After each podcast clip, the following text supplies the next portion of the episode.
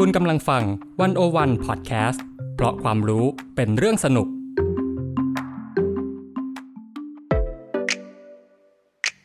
One O One In Focus เจาะไฮไลท์เด่น เศรษฐกิจสังคมการเมืองทั้งไทยและเทศ โดยกองบรรณาธิการ The One O One dot World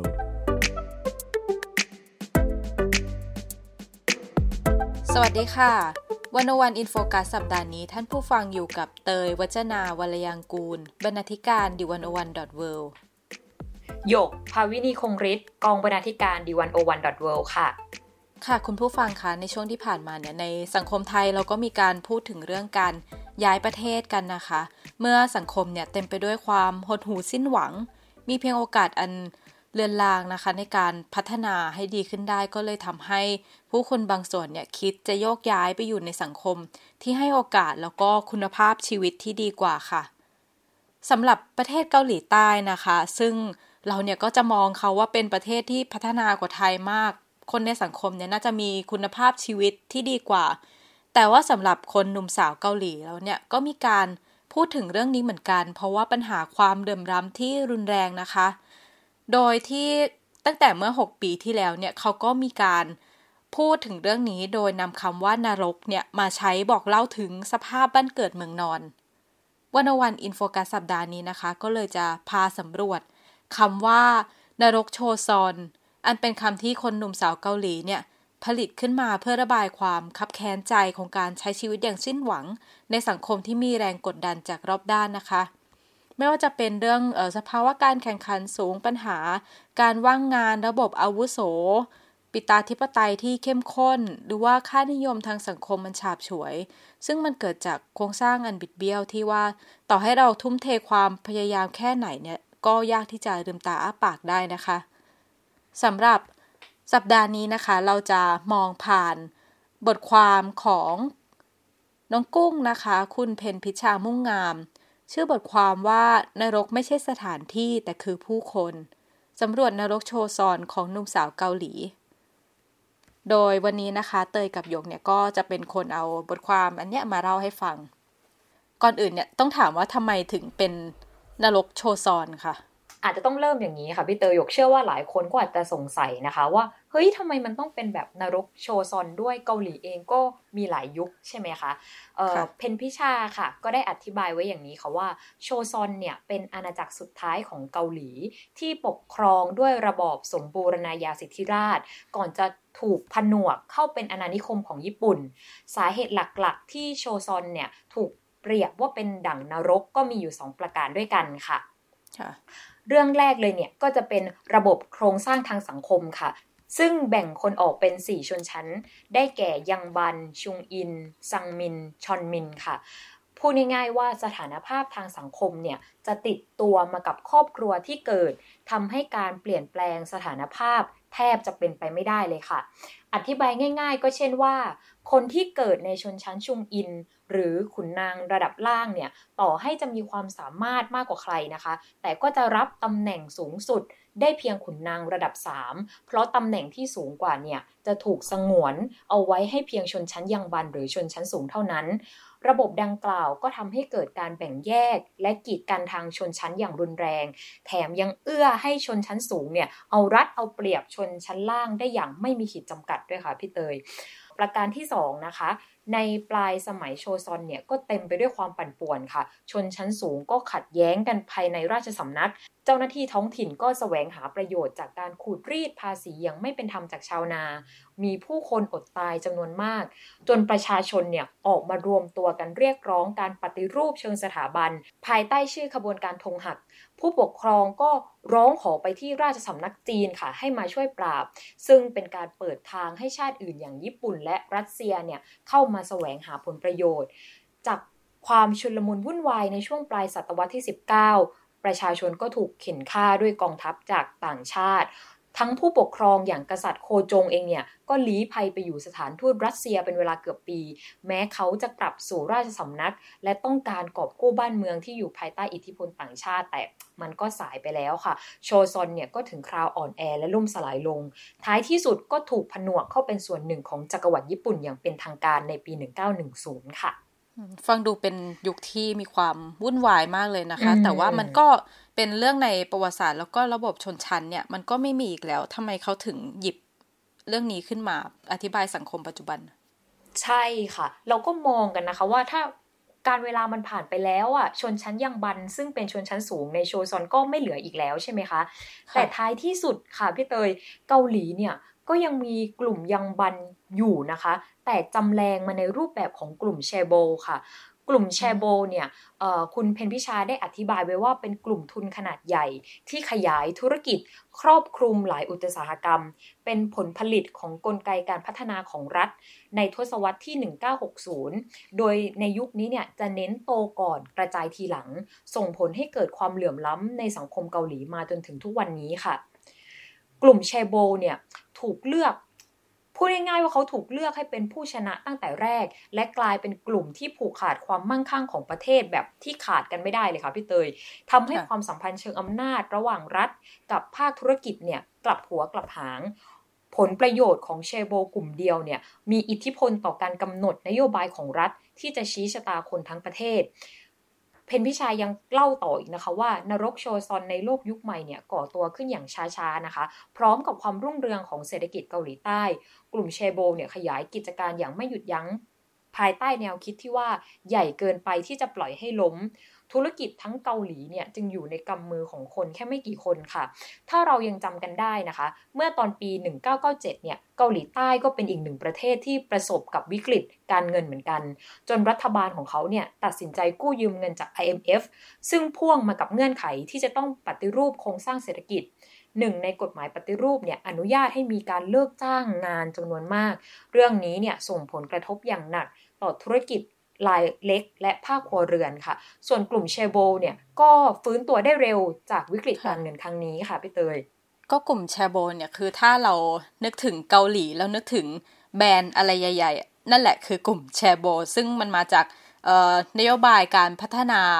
เศรษฐกิจในยุคก่อนที่เขาเนี่ยทุ่มให้บางอุตสาหกรรมเพื่อให้โต แล้วก็คิดว่าจะฉุดทั้งประเทศไป ซึ่งมันก็ฉุดจริง ๆ แต่ว่ามันตามมาด้วยความเหลื่อมล้ำใช่ไหมคะ ใช่ค่ะ แบบ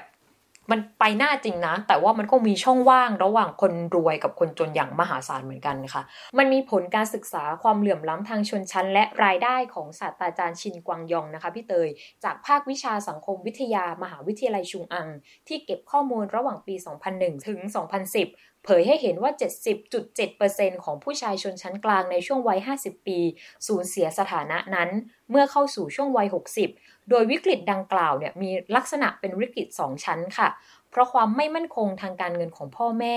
ทำให้ต้องพึ่งพาลูกมากขึ้น โดยที่ลูกเนี่ยก็ได้รับผลกระทบจากวิกฤตเศรษฐกิจอยู่เหมือนกัน ก็ส่งผลกระทบไปถึงรุ่น 3 หรือรุ่นหลานอีก เนื่องจากพ่อแม่คนแรกเนี่ยก็ต้องแบกรับค่าใช้จ่ายของคน 2 รุ่นในครอบครัวเราจึงพอจะเห็นภาพได้ค่ะว่าทำไมนรกโชซอนเนี่ย ถึงผุดขึ้นมาบนดินในช่วงปี 2015 เพราะคนรุ่นมิเลเนียลจำนวนมากเนี่ยกำลังเข้าสู่ตลาดแรงงาน และพบว่าโอกาสที่คนรุ่นใหม่จะปีนบันไดชนชั้นได้เนี่ยมันแคบลงแบบมาก ๆ เพราะความเหลื่อมล้ำที่ถางขึ้นเรื่อยๆ เราพูดถึงนรกบนดินกันไปเยอะแล้วใช่ไหมคะพี่เตย แต่จริง ๆ แล้วเนี่ยมันยังเกิดนรกในใจของผู้คนอีกนะคะแบบนรกในใจของคนเกาหลีเนี่ยก็ประกอบสร้างขึ้นจากการพัฒนาอย่างก้าวกระโดด โดยอาจารย์ทางด้านสังคมวิทยาจากมหาวิทยาลัยแห่งชาติโซเนี่ยได้บอกไว้ว่า แม้เกาหลีจะได้รับการยอมรับจากนานาประเทศว่ามีความมั่งคั่งร่ำรวยใช่ไหมคะ แต่จิตใจของผู้คนจำนวนมากยังยากจนค่ะ เพราะว่าคนเกาหลีเนี่ยมองว่าความสำเร็จต่างๆ ที่เกิดขึ้นเนี่ยเป็นเรื่องราวของคนอื่น สังคมเนี่ยขาดการสร้างศักดิ์ศรีขึ้นมาร่วมกัน มีปัญหาการทุจริต ในขณะเดียวกันก็มีการ เอื้อประโยชน์ให้กันเองภายในหมู่ชนชั้นนำหรือกลุ่มเชโบใช่ไหมคะ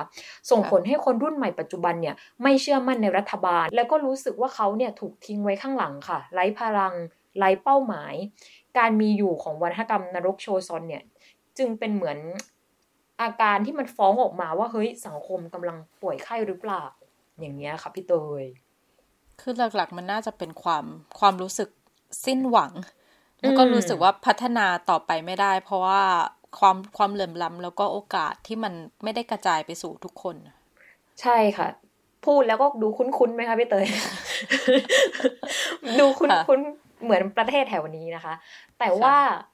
ที่เล่าไปเนี่ยก็ยังเป็นแค่ระบบเศรษฐกิจใช่ไหมคะ แต่จริง ๆ แล้วเนี่ยมันไม่ใช่แค่นั้นค่ะพี่เตย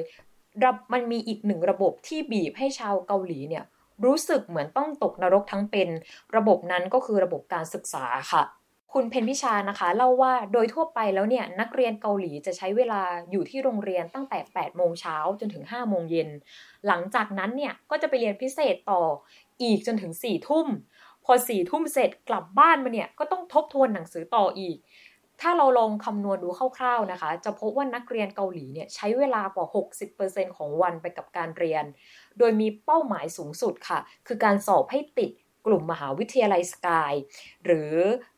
ก็คือ 3 มหาวิทยาลัยชั้นนำของเกาหลีนะคะ คือมหาวิทยาลัยโซล มหาวิทยาลัยโคเรีย และมหาวิทยาลัยยอนเซค่ะ ซึ่งที่เกาหลีเนี่ยก็จะรู้กันดีว่าสามมหาวิทยาลัยสกายเนี่ยแทบจะเป็นตัวกำหนด แบบทุกสิ่งทุกอย่างในชีวิตของคนได้เลย ไม่ว่าจะเป็นอาชีพ โอกาส คู่ครอง ถึงขั้นที่เขามีประโยคปลุกใจยอดฮิตในการอ่านหนังสือนะคะพี่เตยว่าถ้าอ่านหนังสือเพิ่มสิบนาทีเนี่ย ใบหน้าของสามีหรือภรรยาเนี่ยจะเปลี่ยนไปอืมคือแบบเขาจริงจังกันถึงแบบขั้นนั้นอะแบบ อืมอะไรอย่างเงี้ยเมื่อมันแบบ พอมันจริงจังขนาดนี้ใช่ไหมคะ การสอบซูนหนึ่งของเกาหลีเนี่ย หรือถ้าเทียบกับบ้านเราอยู่คิดว่ามันจะคล้ายกับการสอบแอดมิชชั่นเพื่อเข้าเรียนต่อมหาวิทยาลัยเนี่ย ก็เลยถูกทำให้กลายเป็นแบบวาระสำคัญแบบของชาติ นิตยสาร The Economist เนี่ย กล่าวถึงวัฒนธรรมการศึกษาในสังคมเกาหลีที่สะท้อนออกมาผ่านการสอบซูนหนึ่งว่าเป็นแบบ one shot society ค่ะ หมายถึงสังคมที่มีโอกาสวิ่งไปสู่เป้าหมายเพียงครั้งเดียว ผลคะแนนจากการสอบที่จัดขึ้นในหนึ่งวัน และมีครั้งเดียวต่อปีเนี่ย จะกลายเป็นตัวกำหนดชะตาชีวิตของเด็กคนนึงแบบไปทั้งชีวิตเลยค่ะพี่เตย ฟังดูแล้วเครียดมากเลยนะ โอ้หยกเครียดค่ะ เหมือนหยกเนี้ยค่ะ ก็เป็นแฟนคลับเกาหลีใช่ไหมคะก็จะรู้ว่าเวลาทุกครั้งที่เขาสอบซูนึงอะเขาจะแบบจริงจังถึงขั้นที่ว่าเครื่องบินห้ามบิน แบบร้านค้าเปิดช้า ร้านค้าต้องเปิดช้าลงเพื่อให้เด็กกับไปเรียนให้ทัน คือแบบอะไรที่มันจะแบบดิสแทรกหรือแบบ รบกวนการสอบอย่างเงี้ยทุกอย่างจะต้องงดหมดโอ้มันสำคัญบรรยากาศสังคมมันมันกดดันมากเลยนะ มันทำให้กลายเป็นว่าถ้าพลาดก็พลาดไปเลย ใช่ค่ะพี่เตยค่ะ แต่ถึงแม้ว่า เอ่อระบบการศึกษาของเกาหลีที่แข่งขันสูงขนาดนี้ใช่ไหมคะ แต่ผลมันเนี่ย มันก็ยัง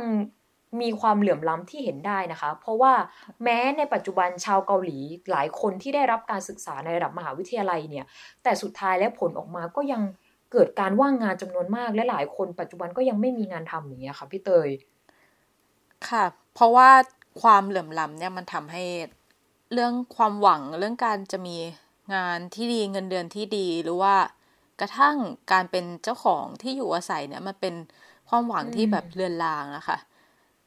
อันนี้ในบทความของคุณเพนพิชาเนี่ยก็บอกต่อว่าแบบเมื่อกี้ยกเล่าเรื่องมหาวิทยาลัยสกายใช่ไหมคือมหาวิทยาลัยสามมหาลัยที่มันเป็นระดับท็อป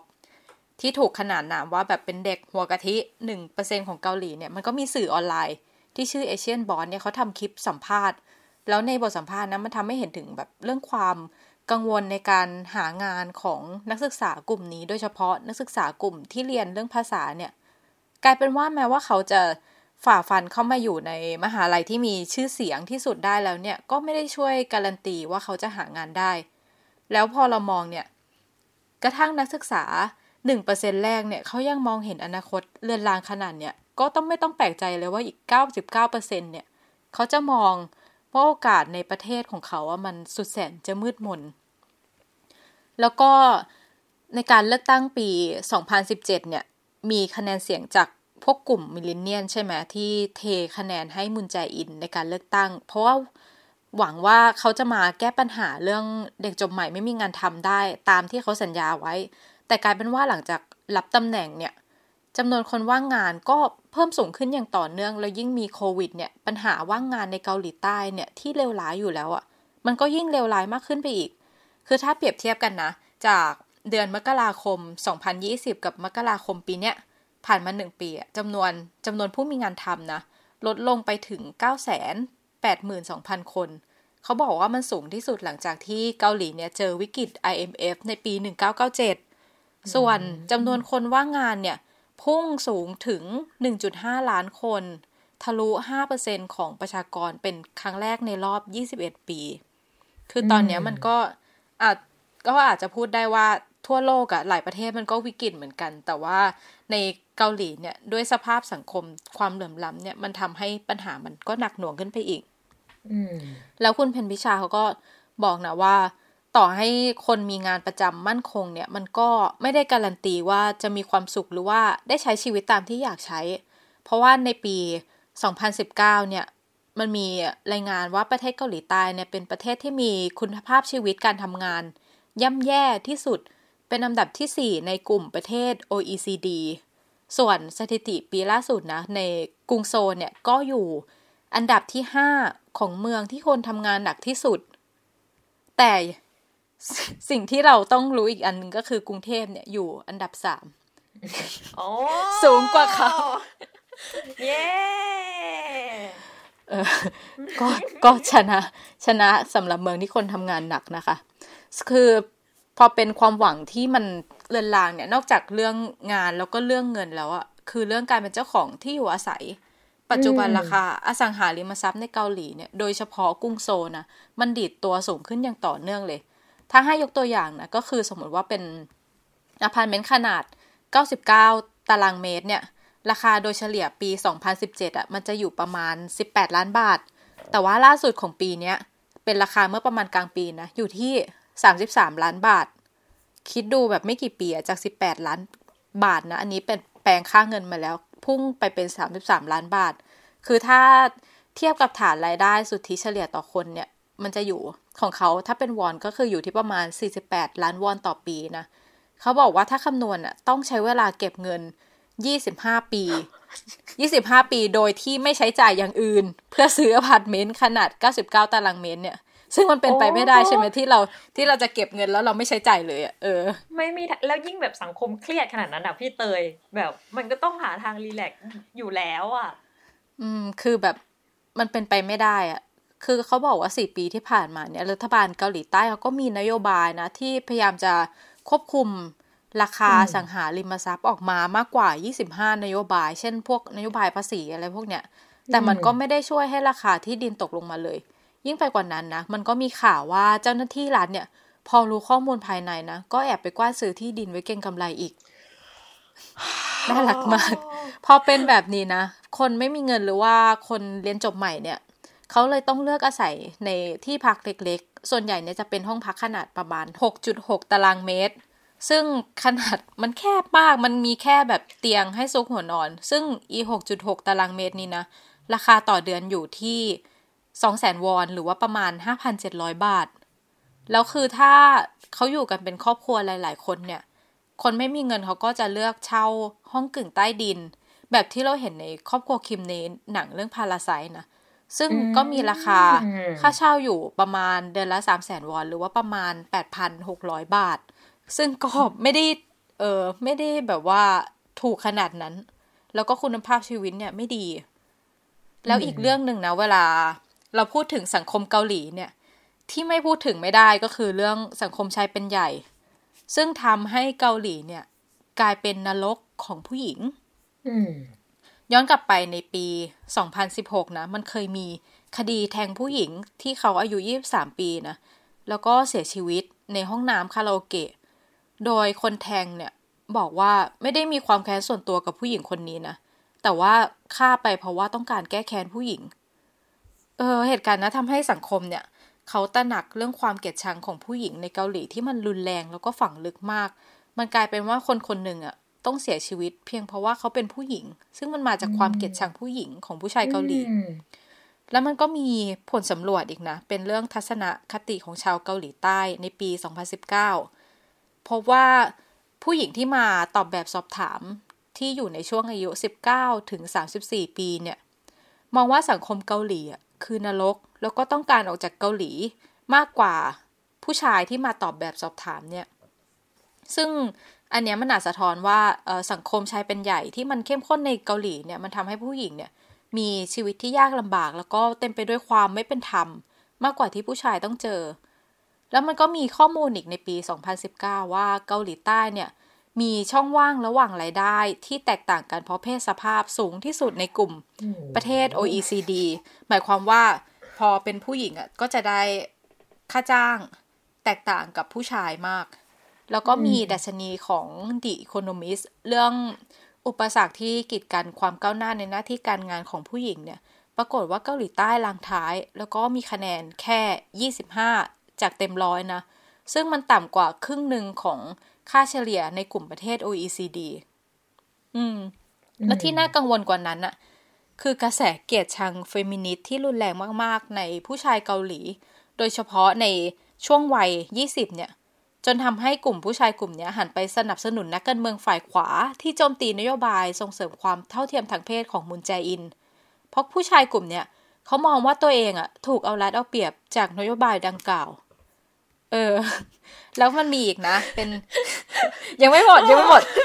กำหมัดแล้วยกกำหมัดแล้วตอนนี้ มันมีการสำรวจทัศนคติ ผู้ชายชาวเกาหลีในช่วงอายุ 20 ปีเนี่ย น่าตกใจมากว่าทั้งหมดที่เขาไปสำรวจคือร้อยเปอร์เซ็นเนี่ย เห็นด้วยกับคำกล่าวที่ว่า ในปัจจุบันน่ะการเลิกปฏิบัติทางเพศต่อผู้ชายมีความรุนแรงกว่าที่เกิดขึ้นกับผู้หญิง อันนี้เป็นทัศนะของผู้ชายที่เขาไปสำรวจนะค่ะ แล้วก็ลอยละ 95.7%ไม่เห็นด้วยกับคำกล่าวที่ว่าการเลิกปฏิบัติทางเพศเป็นสาเหตุให้ผู้หญิงได้รับค่าจ้างต่ำกว่าผู้ชาย คือไม่เชื่อเรื่องความเลิกปฏิบัติเรื่องการเลิกปฏิบัติอะเออแล้วก็อีก 78.3%น่ะเห็นด้วยกับคำพูดที่ว่าผู้หญิงได้ค่าจ้างน้อยกว่า เพราะไม่ทุ่มเทในวิชาชีพ อืมคือบอกว่าผู้หญิงไม่ขยันเองอะ่ะเออไม่ทุ่มเทก็เลยได้เงินน้อย เออเหล่านี้มันแสดงให้เห็นวิวัฒนาการของปัญหาการเหยียดเพศที่มันฝังลากลึกในสังคมเกาหลี ตั้งแต่รุ่นปู่รุ่นพ่อที่เขาจะยึดติดกับบทบาททางเพศ แล้วก็เชื่อว่าตัวเองอะ่ะมีความชอบธรรมในการกำกับควบคุมชีวิตของผู้หญิงในครอบครัว จนมาถึงรุ่นลูกรุ่นหลานในคนในช่วงวัยยี่สิบเนี่ย กลายเป็นว่าผู้ชายอะเขามองว่าตัวเองเป็นเหยื่อของเฟมินิสต์แล้วก็เป็นผู้เสียหายจากโครงสร้างทางเพศสภาพที่ไม่เป็นธรรม เออเอาดิโอ้เออ ไปสุดนะพอพี่เตยพูดอะหยกนึกถึงหนังเรื่องนี้เลยพี่เตยที่มาปีเดียวกับ Parasite อะหนังเรื่องคิมจียองอะอ๋อเออหยกว่าหนังเรื่องนั้นอืมถ้าแบบใครอยากอยากเข้าใจสภาพว่าผู้หญิงเกาหลีใต้ต้องเจออะไรอะหยกว่าเป็นแบบเป็น case study ที่แบบดีเลยอะ่ะถ่ายทอดได้มาแบบ จริง ๆ แล้วผู้หญิงมันโดนกดทับในแบบในในทุกชีวิตประจำวันอะ่ะพี่เตยมันไม่ได้โดนแค่แบบ จะเหมือนอย่างมีซีนหนึ่งที่คิมจียองจะไปเข้าห้องน้ำสาธารณะอย่างเงี้ย แบบกว่าเธอจะได้ฉี่อะ เธอจะต้องมองซ้ายมองขวามองบนมองล่างว่าแบบมีโรคจิตไหมหรือมีกล้องแอบถ่ายไหมอย่างเงี้ยเออนี่เป็นซีนที่หยกแบบหยกดูแล้วยังจำได้เลยว่าเฮ้ยทำไมผู้หญิงคนนึงแค่จะแบบไปปลดทุกข์อะทำไมถึงจะต้องแบบทำไมเราจะต้องระวังตัวหรือกังวลอะไรขนาดนี้อะเอออยากอยากชวนให้ผู้ฟัง ไปดูเรื่องนี้กันนะคะ เพราะว่ามันก็สะท้อนสภาพเรื่องความไม่เท่าเทียมทางเพศที่มันมันอยู่ในทุกที่ทำให้ผู้หญิงเขาใช้ชีวิตลำบากมาก แล้วพออย่างเงี้ยเออเมื่อไม่นานเนี่ยที่เราบอกว่าประเทศไทยเพิ่งมีการพูดเรื่องย้ายประเทศในช่วงปีที่ผ่านมาใช่ไหมเกาหลีเขาก็มีเหมือนกันคือแม้แม้คำว่าตอนเนี้ยคำว่านรกโชซอนที่เราพูดเนี่ย มันเป็นที่พูดถึงน้อยลงกว่าเมื่อสองสามปีที่แล้ว แต่ว่าเขามีการผลิตคำใหม่ขึ้นมาอธิบายสถานการณ์ปัจจุบัน ที่หนุ่มสาวเกาหลีเนี่ยต้องการย้ายประเทศ คือคำว่าทันโชซอน หมายถึงว่าหนีออกจากโชซอน หรือว่าหนีออกจากนรก แต่ว่ามันไม่ใช่การพูดลอยๆนะ เพราะว่ามีคนจำนวนมากเนี่ยทำจริง ๆ ถ้าเราดูตัวเลขผู้ย้ายประเทศเนี่ยมันเพิ่มขึ้นอย่างต่อเนื่องมาตั้งแต่ปี 2016 ตั้งแต่มุนแจอินรับเข้าตำแหน่งในปี 2017 ถึง 2020 เนี่ย มันก็มีรายงานผู้ย้ายถิ่นฐานกว่า 2,510 คน มันเพิ่มขึ้นจากสมัยพักขึ้นเฮเนี่ย 98.1%อืม แล้วก็มีผลสำรวจในเว็บไซต์หางานนะเขาบอกเขาว่า เออ ผู้ที่เข้ามาตอบแบบสอบถาม 60.2%เนี่ย ต้องการย้ายไปต่างประเทศ แล้ว 43.3%ของคนที่ต้องการย้ายเนี่ย มีเหตุผลจากความตึงเครียดในสังคมเกาหลีที่ทำให้พวกเขาเนี่ยไม่สามารถมีวิถีชีวิตที่ผ่อนคลายได้ แล้วก็อีก 41%เนี่ยให้เหตุผลว่าเขาต้องการไปอยู่ประเทศที่มีรัฐสวัสดิการดีๆอืมแต่ว่าในความเป็นจริงเนี่ย คือมันไม่ใช่ทุกคนที่จะสามารถย้ายประเทศได้เนาะ เพราะว่าในช่วงที่เขามีขึ้นการอพยพครั้งใหญ่ในทศวรรษ 1960 ถึง 1980 เนี่ย ในเกาหลีใต้เนี่ยก็มีแค่ชนชั้นกลางในเมือง ซึ่งเขาพอจะมีต้นทุนทางสังคมภาษาแล้วก็มีการเงินที่มากเพียงพอเนี่ยที่สามารถย้ายไปประเทศอื่นได้ มันก็ไม่ต่างกับปัจจุบันนะคะของคนหนุ่มสาวเกาหลี เพราะว่าการย้ายประเทศเนี่ยมันดูก็ดูเป็นเรื่องที่ไกลเกินตัวสำหรับคนที่ไม่มีปัจจัยหรือก็เข้าไม่ถึงโอกาสต่างๆคำถามสำคัญในชีวิตเขาอาจจะกลายเป็นว่าเดือนนี้จะมีเงินพอจ่ายค่าเช่าห้องไหม ดูแล้วมันก็ไม่ต่างจากสังคมไทยเนอะแต่ว่าเวลาคนบอกว่าเออประเทศเกาหลีเนี่ยเขามีขีดความสามารถทางเศรษฐกิจ เทคโนโลยี แล้วก็วัฒนธรรมมาก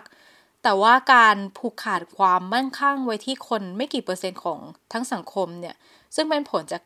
ที่เราพูดกันตอนต้นเนอะเรื่องกลไกการพัฒนาเศรษฐกิจของรัฐที่ ในช่วงปี 5060 เนี่ย ที่ทุ่มเททรัพยากรให้กลุ่มแชโบเนี่ยเขาทำให้เกาหลีใต้ ไปยืนอยู่แถวหน้าในเวทีโลกได้จริง แต่ว่านโยบายนะมันก็สร้างความเหลื่อมล้ำให้มันอย่างลากลึกในสังคมเกาหลี ประตูแห่งโอกาสต่างๆ ที่เคยมีในสมัยพ่อแม่เนี่ย มันก็ถูกปิดลงจนแทบไม่เหลือ คือถ้าคุณเป็นคนรุ่นหลังที่เกิดในครอบครัวชนชั้นลากย่าเนี่ย นอกจากจะต้องแบกรับความคาดหวัง ครอบครัวแล้วเนี่ย คุณยังต้องไปต่อสู้กับความเหลื่อมล้ำแล้วก็สำหรับผู้หญิงเนี่ยก็ต้องอยู่ในสังคม ชายเป็นใหญ่ที่ทำให้ผู้หญิงอยู่ยากมากขึ้นไปอีก ก็เลยไม่น่าแปลกใจที่มันจะมีความกดเกี้ยว ความคับแค้นใจมันสะท้อนออกมาผ่านวัฒกรรมที่เขาพูดกันว่านรกโชซอนเนี่ย เออเพราะที่เนี่ยสำหรับเขาว่ามันเหมือนเป็นนรกที่พวกเขาไม่ได้สร้างขึ้น แต่ว่าพวกเขาอะต้องอยู่ในนรกแห่งนี้ อืม แล้วเราถ้าเรามองจากปรากฏการณ์การเคลื่อนไหวทางการเมือง ทั่วโลกอะนรกมันคงไม่ได้มีอยู่ที่เดียวหรือขุมเดียวใช่ไหมเออเพราะว่าปัญหาความเหลื่อมล้ำการว่างงานการถูกกดขี่ขุดรีดความไม่เสมอภาคทางเพศ แล้วก็อีกสารพัดปัญหามันกำลังกัดก่อนจิตวิญญาณของคน หนุ่มสาวรุ่นใหม่จากทั่วทุกมุมโลก เนี่ยเคยมีวัยรุ่นเกาหลีใช่ไหมเคยไปตั้งกระทู้ในเว็บบอร์ดเลดดิตว่าแบบเขาต้องการหนีจากนรกโชซอน แล้วเขาไปถามว่าไต้หวันอะเออมันเป็นจุดหมายปลายทางที่ดีหรือเปล่า จากนั้นน่ะก็มีคนไต้หวันมาตอบว่า เอออย่ามาเลยแบบที่เนี่ยแล้วก็เรียกตัวเองว่าเกาะผีเหมือนกันอ๋อเออเพราะเขาบอกว่าเออคนไต้หวันก็คนก็ทำงานสายตัวแทบขาดเด็กจบใหม่ก็ถูกกดค่าแรงอีก ก็กลายเป็นว่า คือ ในหลายที่ทั่วโลกไม่ว่าจะที่เราบอกว่าอย่างเกาหลีใต้ หรือไต้หวันอย่างที่มีคนมาตอบในเว็บบอร์ดใช่ไหมหรือกระทั่งประเทศไทยที่คนเนี่ยอยากย้ายประเทศหรือว่าในอีกหลาย ๆ ประเทศก็ตามอะทั้งหมดเนี่ยมันสะท้อนภาพความเหลื่อมล้ำที่ทำให้ไม่มีการกระจายโอกาสแล้วก็ทรัพยากรอย่างเป็นธรรมจนทำให้ในแต่ละสังคมเนี่ยมันกลายเป็นนรกของคนรุ่นใหม่ที่เขามีโอกาสน้อยมากที่จะพัฒนาคุณภาพชีวิตตัวเองจนแบบ เขาอยากหนีออกไปจากที่เนี่ย อืม โอ้ เราอาจจะต้องกลับมามองกันใหม่เนาะพี่เตยแบบ อาจจะไม่ใช่แค่ประเทศใดประเทศหนึ่ง แต่อาจจะต้องกลับมามองทั้งโลกว่าจริง ๆ แล้วเป้าหมายที่เราอยากให้ไปถึงเนี่ย มันควรจะเป็นแบบไหนและ และมันควรจะพาใครไปบ้าง การไปเราได้ยืนแถวหน้าก็จริงบนโลก แต่แบบมันมีแค่คนกลุ่มเดียวอะ่ะ มันมันสักเซสจริงไหมอย่างเงี้ย อืมนั่นขนาดในประเทศเกาหลีที่เขาบอกว่า เออสังคมมันก็ถือว่าเป็นประเทศที่พัฒนากว่าไทยเนอะ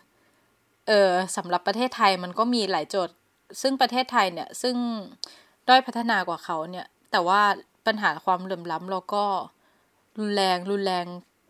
มาก ๆเหมือนกัน ซึ่งก็เป็นโจทย์สำหรับหลายประเทศในโลกที่ต้องคิดมากขึ้นโดยเฉพาะในช่วงโควิดเนอะที่เรื่องความเหลื่อมล้ำเนี่ย มัน ยิ่งแย่ลงกว่าเดิม แล้วก็ปัญหาต่างๆ มันก็แย่ลงไปทั้งหมดค่ะ ค่ะแล้วก็วันนี้นะคะเราก็ได้พาไปสำรวจคำว่านรกโชซอน ซึ่งทำให้เราเข้าใจเรื่องความสิ้นหวังในสังคมของคนรุ่นใหม่ คือมันอาจจะเป็นภาพแทนได้ในหลาย ๆ สังคมที่มีลักษณะเดียวกันค่ะ ค่ะและนี่ก็คือรายการวันวันอินโฟกัสค่ะ คุณผู้ฟังสามารถอ่านผลงานชิ้นที่เกี่ยวข้องนี้ได้ทางเว็บไซต์ d 1 1 w o r l d นะคะ แล้วก็ติดตามวันวันอินโฟกัสได้ทุกสัปดาห์ทาง d 1 1 w o r l d เช่นกันค่ะ วันนี้นะคะ ดิฉันเตยวัจนาวรยางกูลค่ะ หยกภาวินีคงฤทธิ์ค่ะ ค่ะ พวกเราขอลาไปก่อน สวัสดีค่ะ สวัสดีค่ะ